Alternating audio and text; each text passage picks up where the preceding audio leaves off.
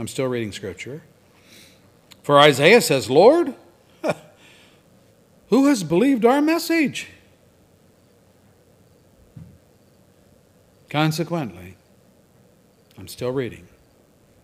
Faith comes from hearing the message, and the message is heard through the word of Christ. Romans 10 13 through 17. Faith comes by hearing the message of the Word of God.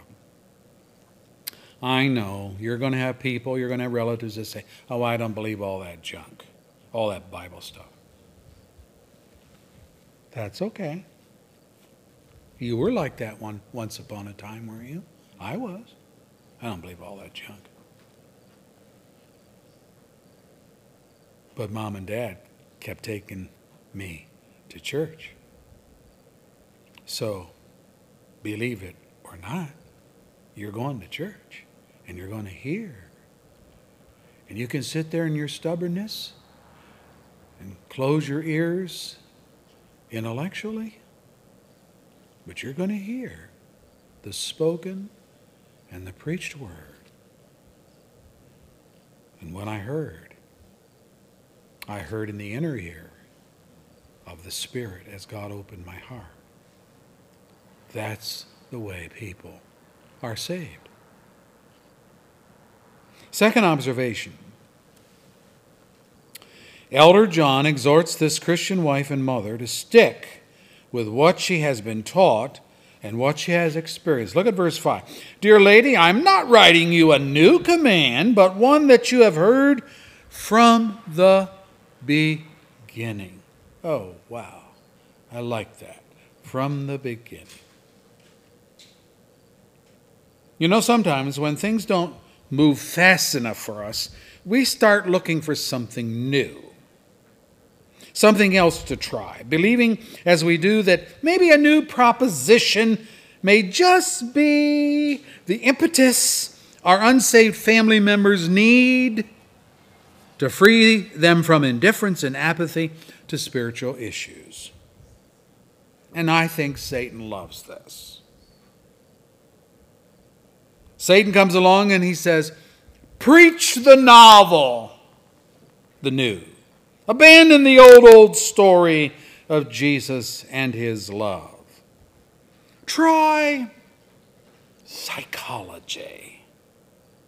Hum a new tune, something, uh, you know, more cordial, less indicting. Modernize your worship, ditch the sermon, or at least gut it of all references to sin and judgment and hell. Like Joel Osteen, whom I heard say himself that he deliberately does not preach on, let me give it to you again, sin, judgment, and hell. because, in his words, we want to be more uplifting and have an uplifting message to people. And uh, his implication was that to preach on these negative things is a downer. So I'm not going to preach on those things. John, however, is saying something totally different to this woman. John is saying, stay the course. Don't ditch anything. Verse 5, love one another.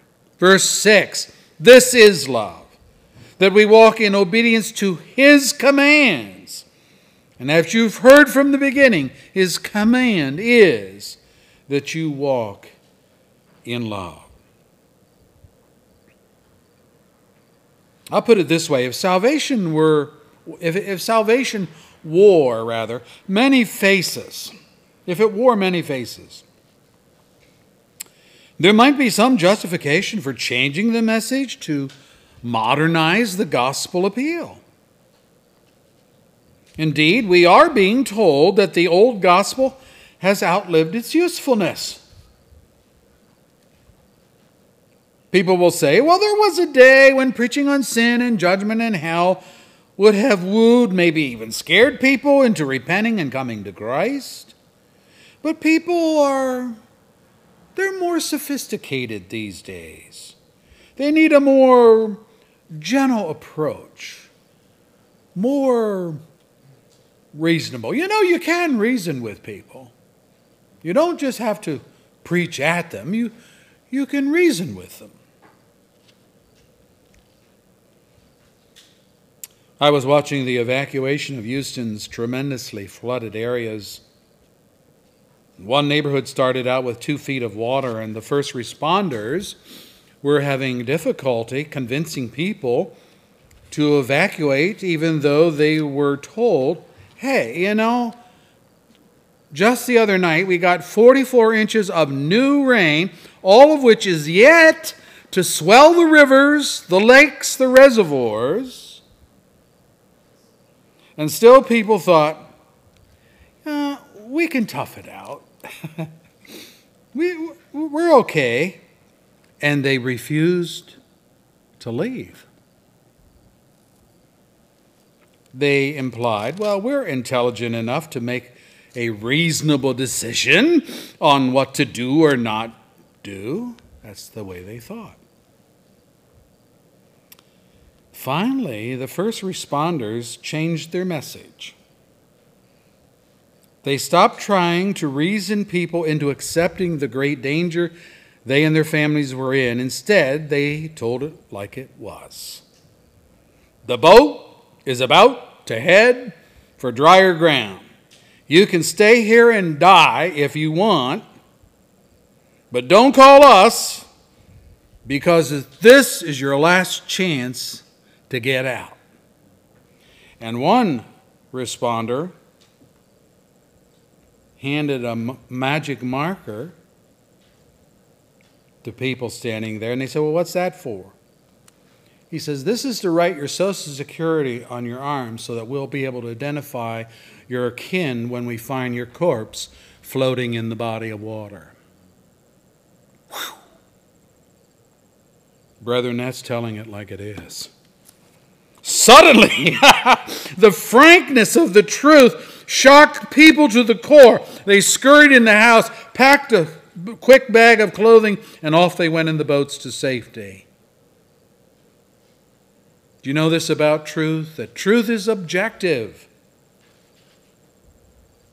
It's absolute. It's not what you think it to be. It is what it is in every dimension of life, and God is unflinchingly true. He will not candy coat the unpleasant realities to gain a wider audience. And wonder of wonder, God's truth, tough as it is, will set you free from anxiety and depression and despair.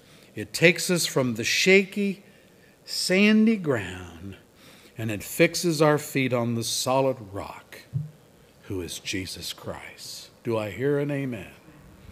Amen.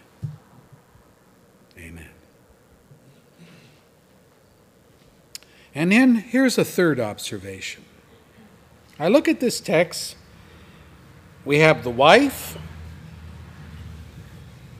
we have the mother, we have the children, but where's the husband? Where is dad? Say what you will about the Puritans, but when they landed on the shores of America, it was the men who established the homes and organized the government and built the churches and the schools and structured a militia to defend the homesteads of the nations. Oh, yes, the women too had their role, and very needful roles as helpmeets. But it was the men who took the lead in family, farm, government, and the worship of God. Now, it may be that this dear lady, as she's called, verse 5, is a widow. We have to allow for that. There are many widows, named and not named, in the scripture. But uh, there's also the other possibility as was the case with Timothy's father, who was a Greek who never showed any interest in spiritual things. Timothy was raised in the things of God by his grandmother Lois and his mother Eunice, 2 Timothy 1, verse 5. And that pattern has been duplicated thousands of times in the cultures of the world. The women are the ones who take spiritual matters seriously, and the men dismiss such, and they have no time for God. Why? Well, they're too busy making money and climbing up the corporal, corporal ladder as though material things were the reality, the only reality that there is. How foolish to be so single sighted.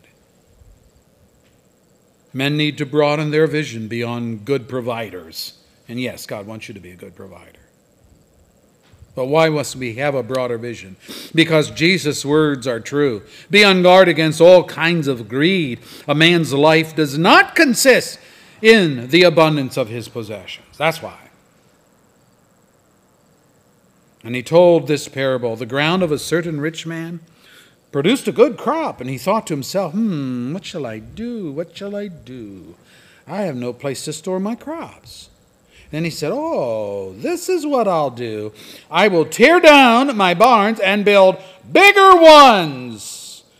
And there I will store all my grain and all my goods. And I will say to myself, You know, you have plenty of good things laid up for many years. Take life easy, eat, drink, be merry. But God said to him, You fool. You fool. This very night your life will be demanded from you, and then who will get what you have prepared for yourself? This is how it will be with anyone who stores up things, things for himself, but is not rich towards God. Luke 12, verse 15 and following. Obviously, God is not against us making money. He's not against us providing for our families, but He is against greed.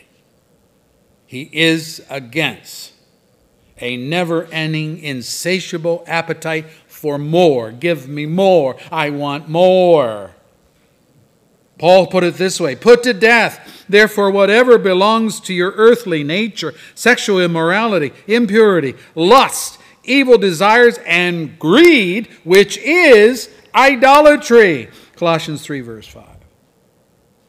I bet most people haven't even thought of greed being idolatry.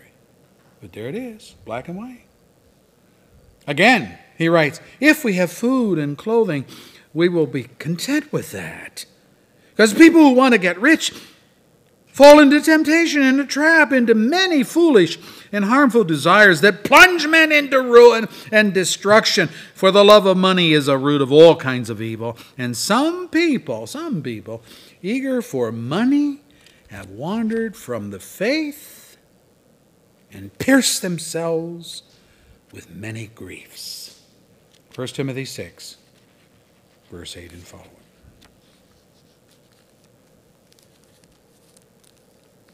Great lesson. Happy with what you got.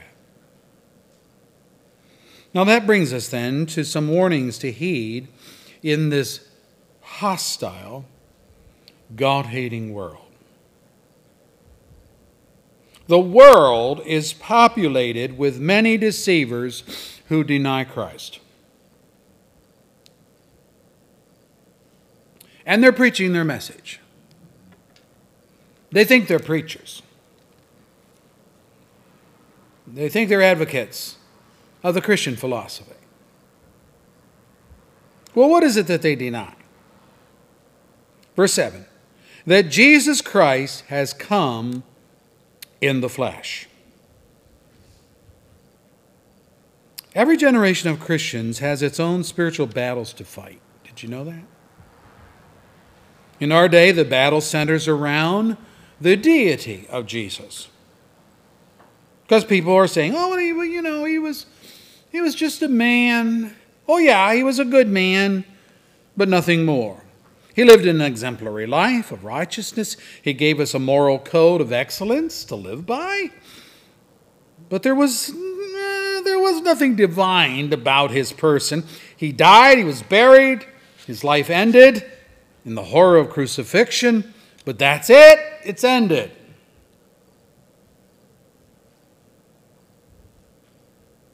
Yet this was not the heresy faced by this lady and her family in John's day. In John's day, the spiritual battle was not over the deity of Jesus, but rather over his humanity, his coming in the flesh. There in the text, verse 7. These people fully believed that Jesus was God.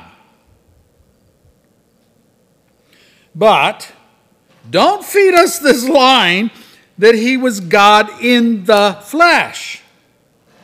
He cannot be flesh because flesh is evil, flesh is weak, flesh is temporal, not eternal. Flesh is tainted with sin. God cannot be associated with sin. This was the Gnostic error of the day. The Gnostics took their name from one of the words for knowledge in Greek, gnosis, G N O S I S. So they said, well, we're the gnosis people, we're Gnostics. And what did they believe? They considered all things, all things material, as being evil. Only spirit is good. Flesh is material, so flesh is evil. It never occurred to the Gnostics that God, as creator, was responsible for all things material. How'd they get past that one? Let me read it for you. God saw all that he had made, and it was very good. And there was evening, and there was morning the sixth day. Thus the heavens and the earth were completed in all their vast array. By the seventh day, God had finished the work he had been doing.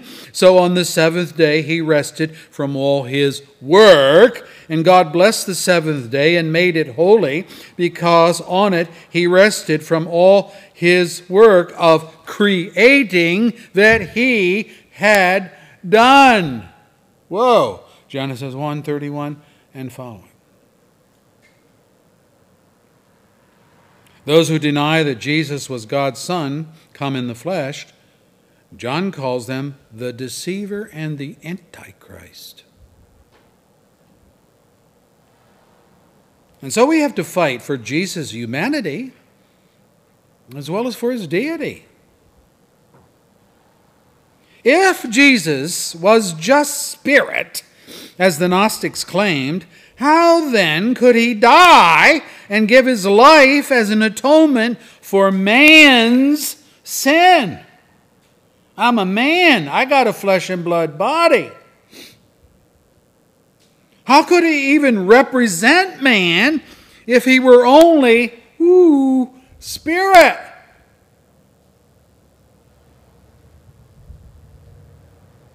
They hadn't thought through all this, but we need to think through it. Taking on a fleshly body is part of the gospel message.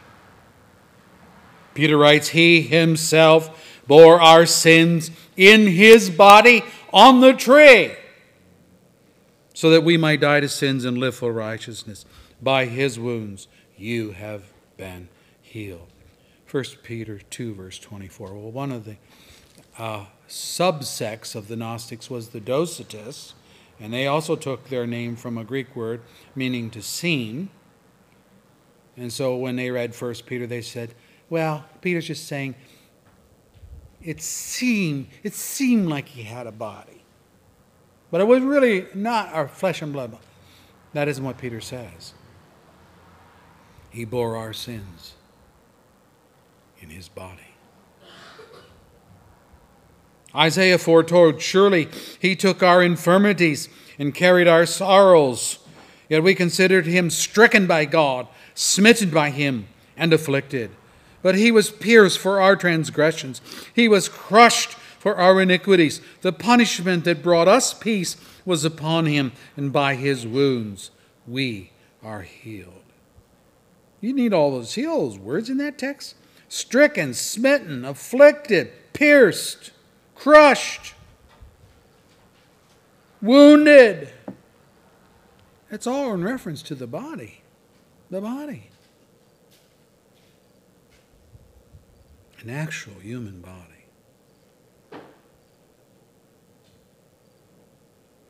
Observe John's caution in verse 8.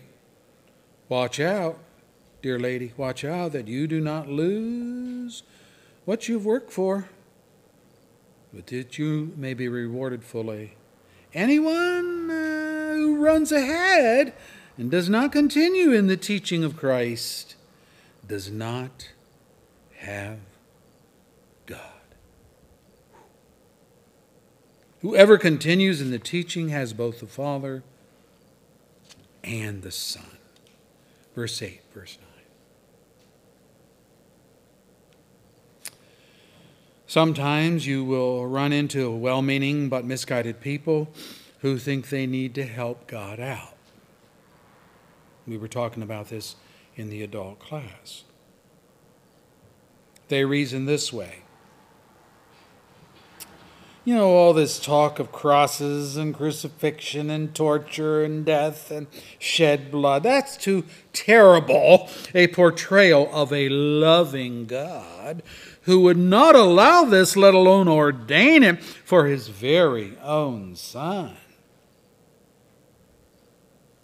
Uh, uh, this is so. Uh, this is so beneath the dignity of God, and so it cannot be possible that God Himself ordained this for Jesus. Therefore, Jesus was simply the victim of Jewish conspiracy and Roman indifference. Sad as it was, that's it.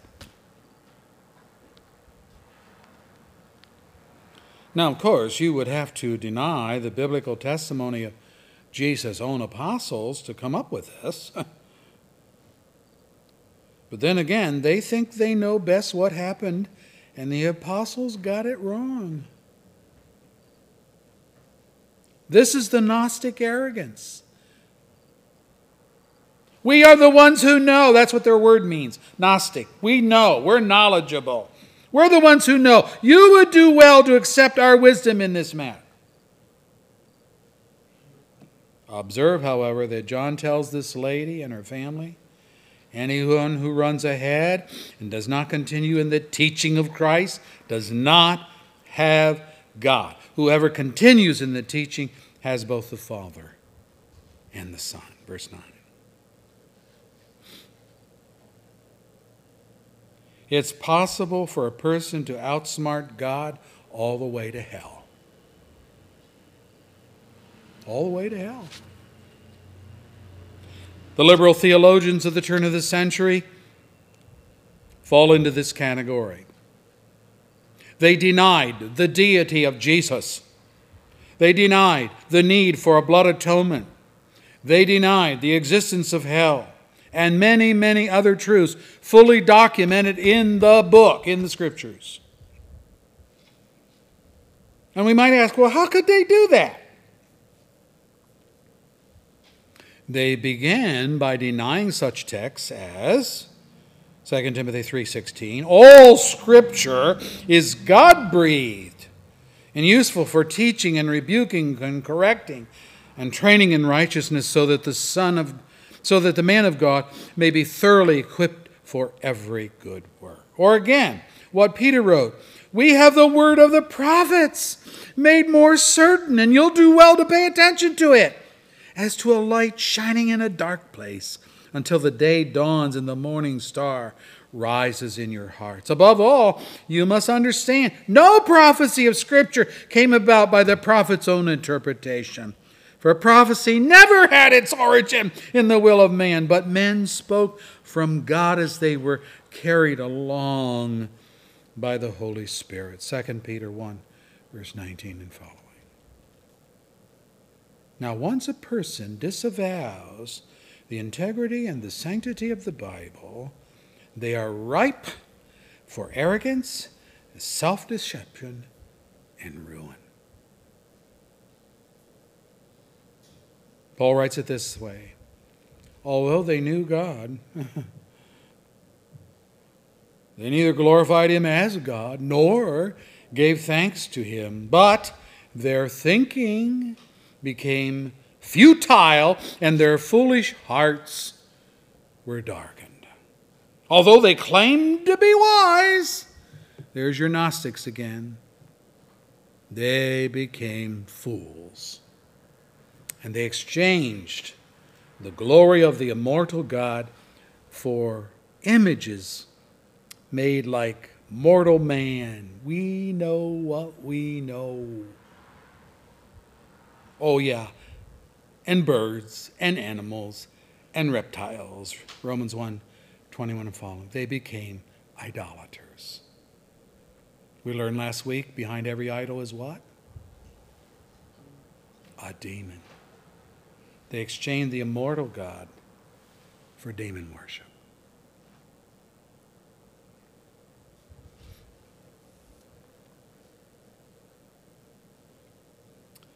The second point that we need to learn here is the importance of holding fast to God's word once delivered to the saints.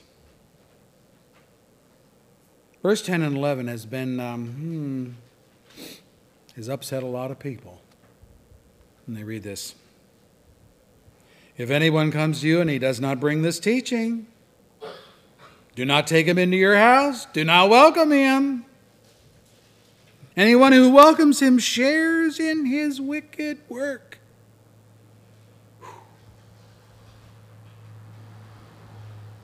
Did you know that God considers erroneous teaching about his son Jesus to be wicked work?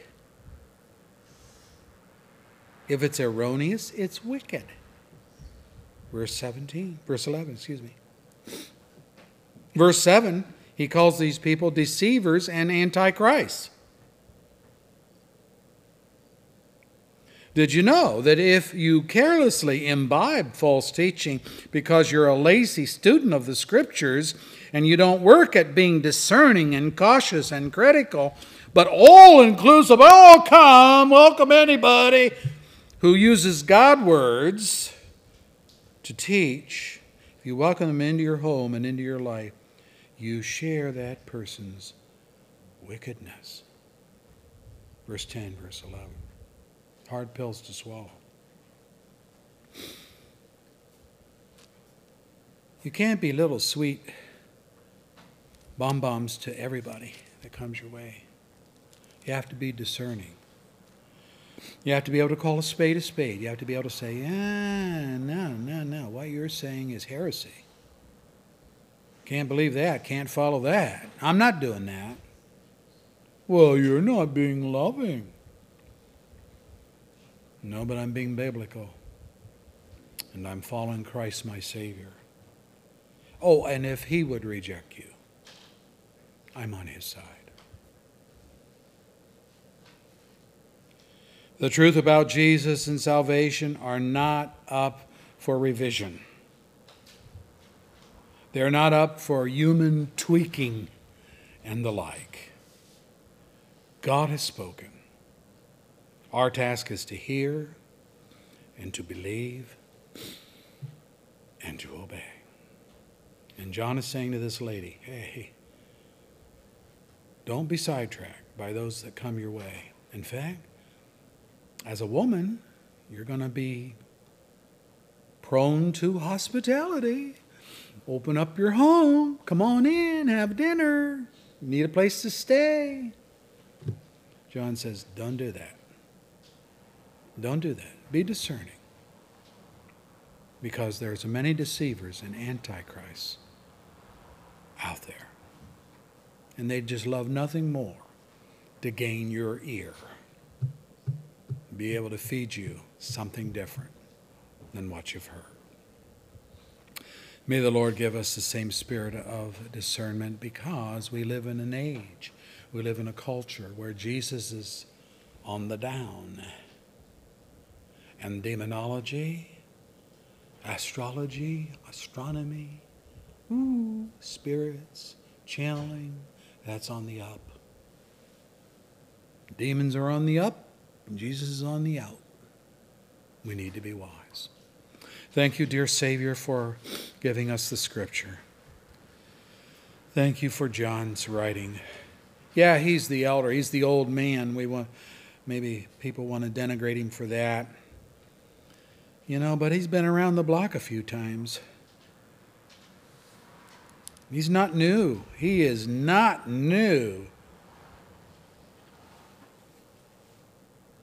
to New Age philosophy.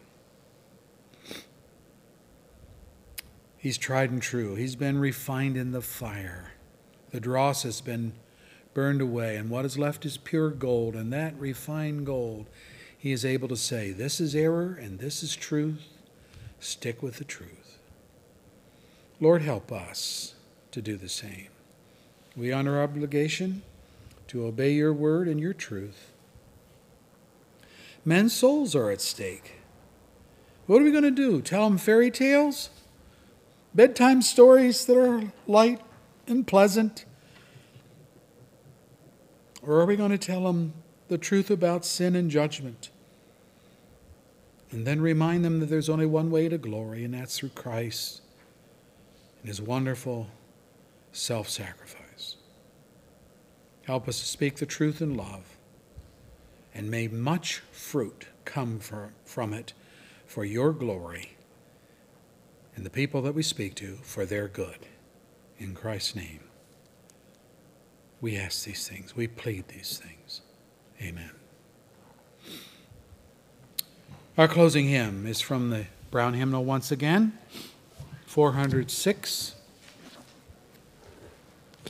Stand as we sing. 406. Let's stand. Andrea will come and lead us. Notice the first line, wonderful line. My hope is in the Lord, who gave himself for me and paid the price of all my sin at Calvary. Amen. Let's sing.